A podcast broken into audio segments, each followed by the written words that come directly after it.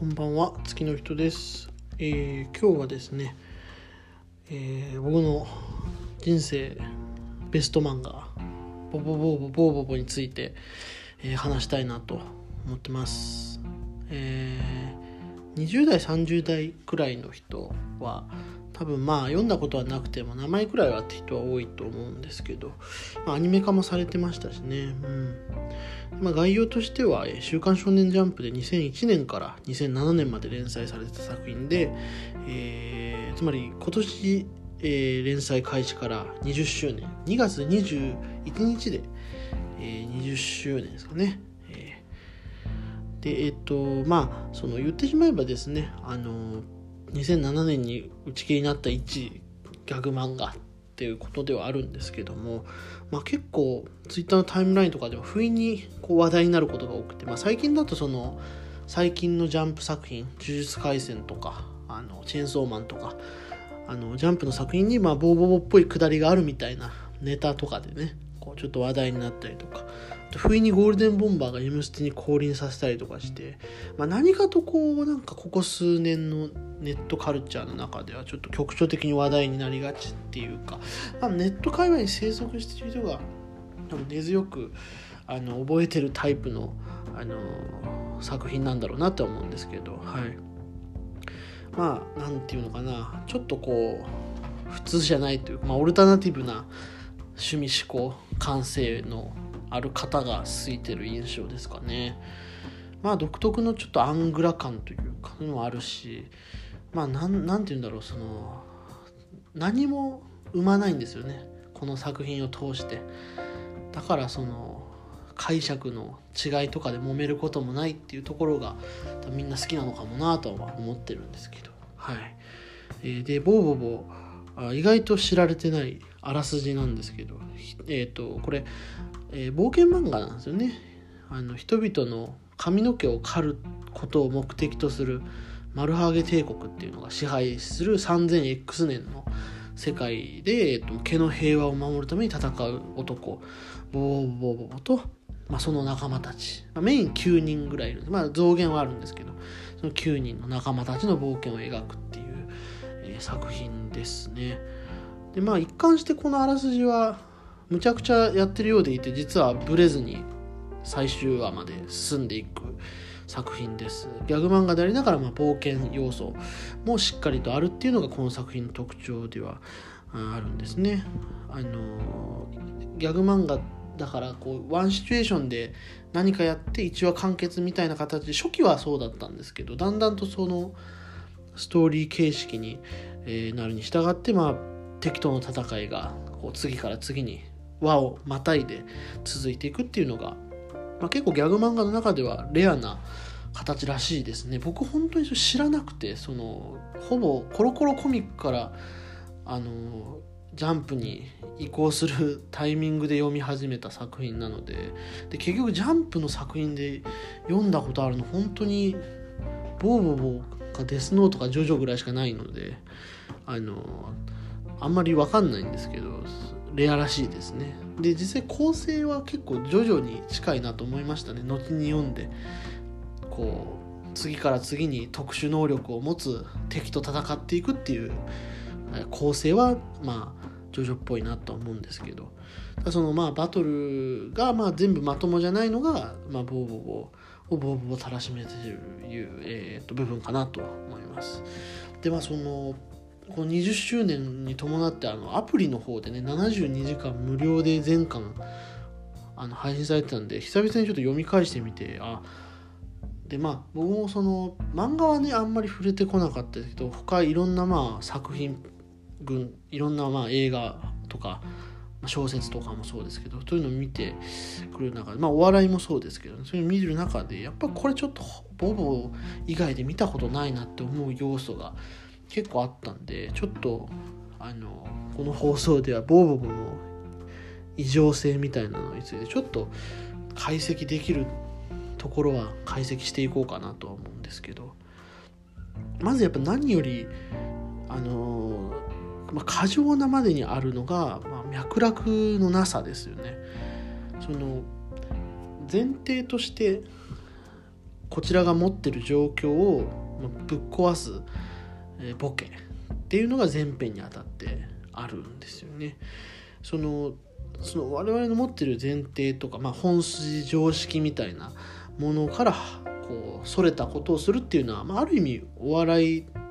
というか、笑わせる、人を笑わせる基礎みたいな部分ではあると思うんですけど、それにしてもその外れ方が脈絡なさすぎるっていうのが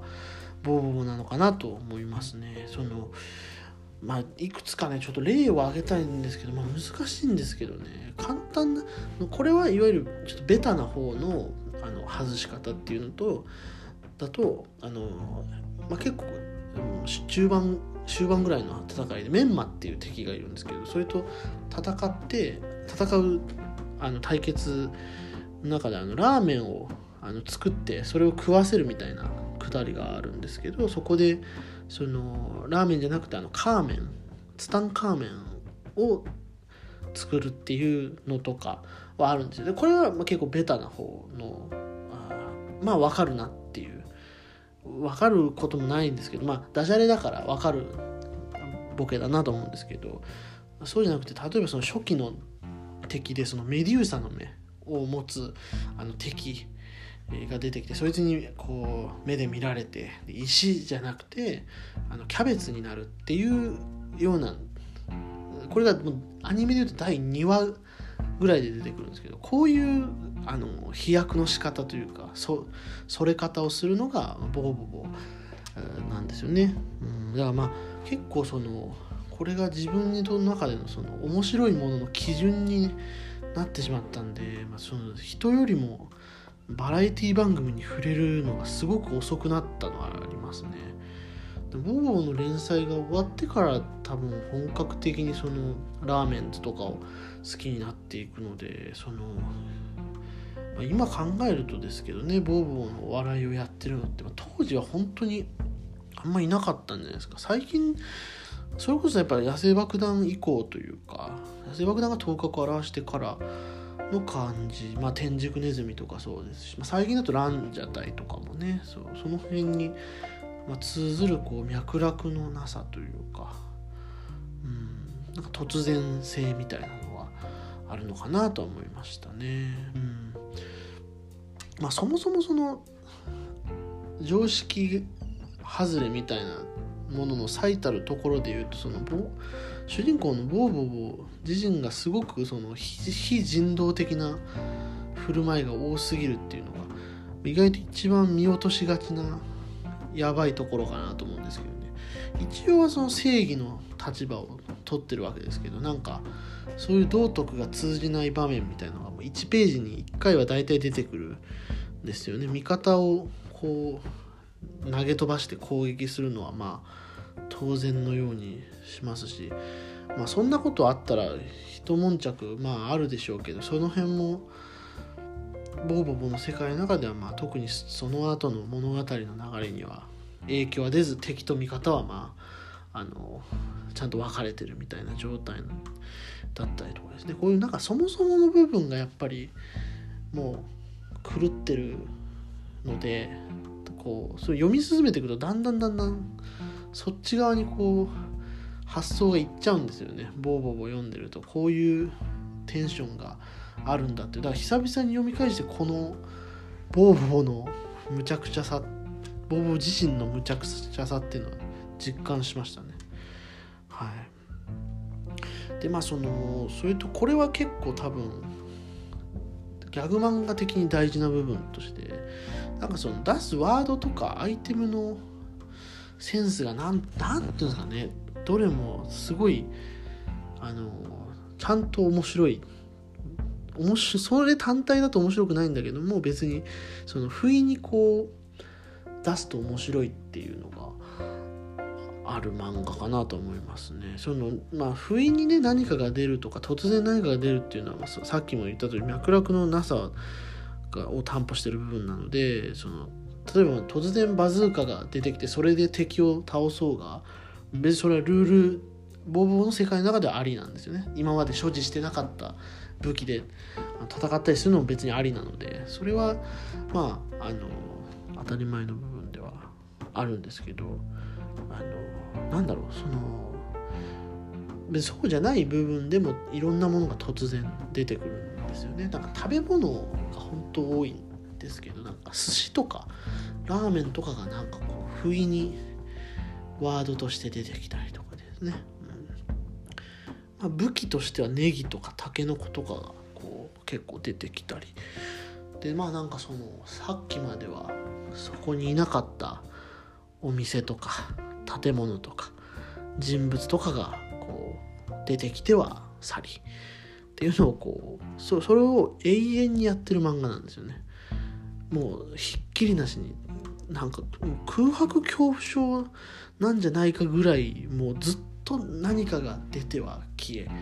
出ては消えを繰り返していく漫画で、まあどんだけ真面目なコマがあろうとそれはやっぱり次の 2,3 個先のコマの振りになってたりとかして、まあ、このなんか過剰なエネルギーみたいなのはねすごい全話通してなんですよね。なんかたまにそのギャグ漫画のいい回みたいなのとかも永遠に出てこないというかで、それをその単発のギャグ漫画じゃなくてストーリー漫画の中でやるっていうことのこのエネルギッシュさ、ある程度話は進めつつそのむちゃくちゃな物理法則でギャグを出していくっていう、この辺りのバランス感は全く他の漫画では見かけない部分だなと、他のポップカルチャーでは見かけないものだなと思いましたね、はい、まあそのね脈絡がないっていうのは裏を返せば、まあその後で脈絡を勝手に後から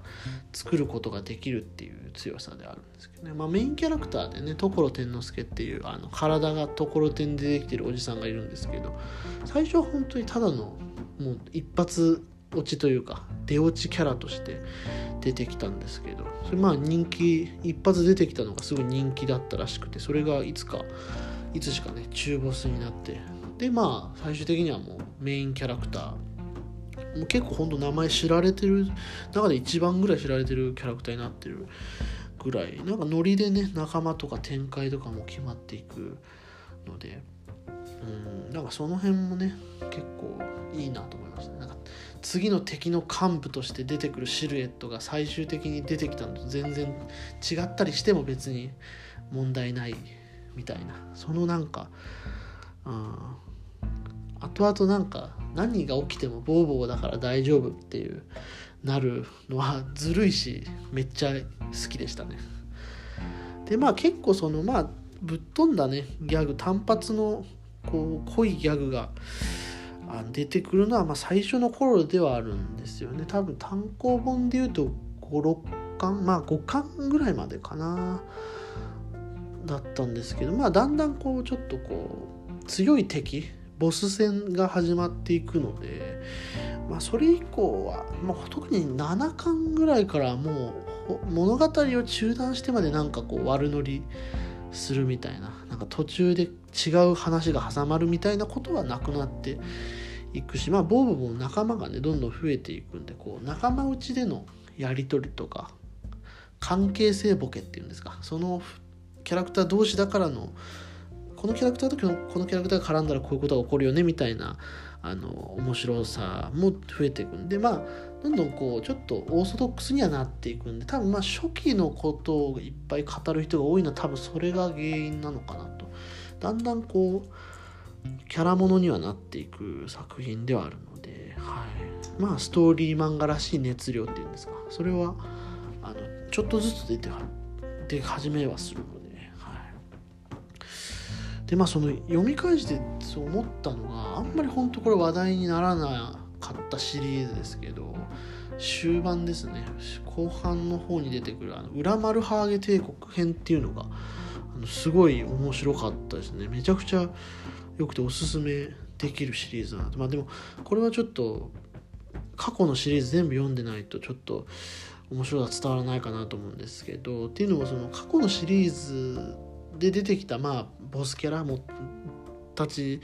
とか、まあ、人気だった敵キャラクターたちと一緒にボーボーたちがこうチームを組んで戦っていくっていう、なんかこれはなんか普通にやっぱ長く見ていくからこそ、あいつ出てきた的な、こうなんかキャラクターの充実っぷりが功を奏したすごくいいシリーズだったなと思いましたね。だから結構そういう後半はそういうやっぱ定着してきたキャラクターみたいなのがどんどん開花していくんで、割と最初の頃と最後の方ではちょっとギャグのテイストは違うのかなっていうのは思いますね。まあそのだからそこのストーリー的な部分での興奮度もどんどん高くなっていくし、あと、一貫性のヒロインでありツッコミであるビューティーが、そのどんな状況、どんな破綻した会話とかやり取りにおいても、しっかりツッコミを入れて、それがギャグ漫画として成立させてるっていう、大きい役割だなと思いました。一時期そのいろんな漫画のコマにビューティーが突っ込んでる横顔を載せるとそれはギャグ漫画になるみたいな話があって、実はビューティーこそが最もそのボーボーにおけるギャグ漫画要素を担ってるんじゃないかみたいな話もあった通り、やっぱツッコミが入るってギャグになるんですよね。シュールであるとか、時にはもしかしたら芸術性すらあるかもしれないんですけど、やっぱそのクマが等間隔で並んでこう変なポーズで動いてるってある種芸術性があるんですけど、そこにツッコミが入ることでちょっとこう俗的な要素としてギャグ漫画として成立させてる作品なのは、だからビューティーなんですよね、ボコボコって。ツッコミの作品にもなっていたっていうのが結構愛される作品になった部分なのかなとね。なべけっぱなしじゃなくて狂った世界とのつなぎ目があるっていうのは結構そういう要素だったのかなと思いますけどね。ただこんだけ語っても別に考察みたいなものは別に存在しないですし、語ったところで何もメッセージはないんですけども、そういう部分をねこう変に解釈違いによる争いみたいなのを生まなくて、平和な愛され方をしたのかなとか思いますけどね。で2月ね27日までニコ生の方でですね、アニメ版の声優さんたちが集まって、やってたオンラインイベントが発売中ですね。3300円ぐらいかなで発売中なんですけど、これ見たけどすごかったっすね。ボーボボとビューティーとヘッポコ丸と、ドンパッチくんのと田楽マン金田智子さんですね。もう今バラエティタレントとして人気ですけど、この5人が集まってのイベントで、原作のね最終話とその1個前のそのラスボスであるビビビっていうボーボーのお兄ちゃんがお兄ちゃんがラスボスなんですよね、ボーボーって。だ北斗の拳なんですよ。北斗の拳でもあるんですけど、ビビビとの戦いが終わった後の祝勝会の会ってすごい僕好きな会だったんで、これの生アフレコっていうか公開アフレコをしてくれてて、もう結構普通に泣きそうになりましたね。やっぱ諦めてた未来がこう十数年ぶりに目撃できた会があって、感があってですね、これねすごいいいなと思いましたね。生きててよかったなと思いましたね。アニメもね本当なんでか分かんないですけど、土曜の19時半っていうイカれた時間に放送されてたし、クレヨンしんちゃんとあたしんちが近い多分時間で放送されてたんですよね。でそれの合同でのスペシャルとかもやってたりして、で19時台にしんちゃんとあたしんちを30分ずつ流して、なぜか20時台にボーボー2本1時間放送するっていうわけわかんない編成でやってたりもしたんで、でも頃やっぱその当時からもなんだろうと思ってたんですけど、今考えてもやっぱりあれ何だったんだろうって思う編成ですね、テレ朝の。編成なんですけど、うん、でね PTA がね子供の教育上良くないというか、まあ、見ると、まあ、頭がおかしくなるというかね、不条理すぎるっていう理由で抗議されて、まあ、全然否定できないですけど本当にそうだんでね、まあ、最終的にね朝6時半とかになんかなって朝5時ぐらいになったのかな。でそのところにもスポンサーゼロなんですよ。広告収入一切なしで作ってるっていう、なんかもうないっすよね。そんな話聞かないっすもんね。そういうちょっとまあ作られ方すらもまあどうかしてるアニメだったけど、まあ、最高でしたね。本当にいいものを見させてもらったと思いますよ。7時台にやっぱああいう本当にわからないもの、本当に理解しがたいものを理解できないながら夢中になって見る体験っていうのは、まあ子供の頃しかできないと思うんですよね。やっぱこうやってなんかこう何が面白かったかとかを分解してる時点でもう大人になっちゃったんだなってやっぱ思いますもんね、うん、ボー知ろうとしてるっていう今それがなんか今すごく切なくもあり、うん、長く生きてきたんだなって実感する点でもありって。で今ジャンププラスってアプリでねボー原作の沢井義夫先生が新作読み切りの、フロントラインスピリットっていう作品を無料配信されて3話の読み切り作品なんですけど、僕結構面白かったですね。まあボーの面影もまあなくはない、ほんとうっすらあるぐらいですけど、まあ、別物のギャグ漫画としてかなり面白いなと思いまして、いろいろ展開していきそうな感じですけどね、まあ、連載とかなるんですかね、わかんないですけど、うん、まあそうで僕つい昨日結婚したんですけど、まあ、そういう日にねボーっていうこれ自分のポップカルチャーの原点みたいな作品に触れてねこう一日中過ごしたみたいなのはすごく意味のあることだなと思います。なんか人生のこう彩った作品としてね、なんでまあどこかでねボーの遺伝子が育っていてそれに出会えることを祈ってですね、これからもまあ、ポップカルチャーに接していこうかなと強く思った次第でございます。はい、今週は以上です。ありがとうございました。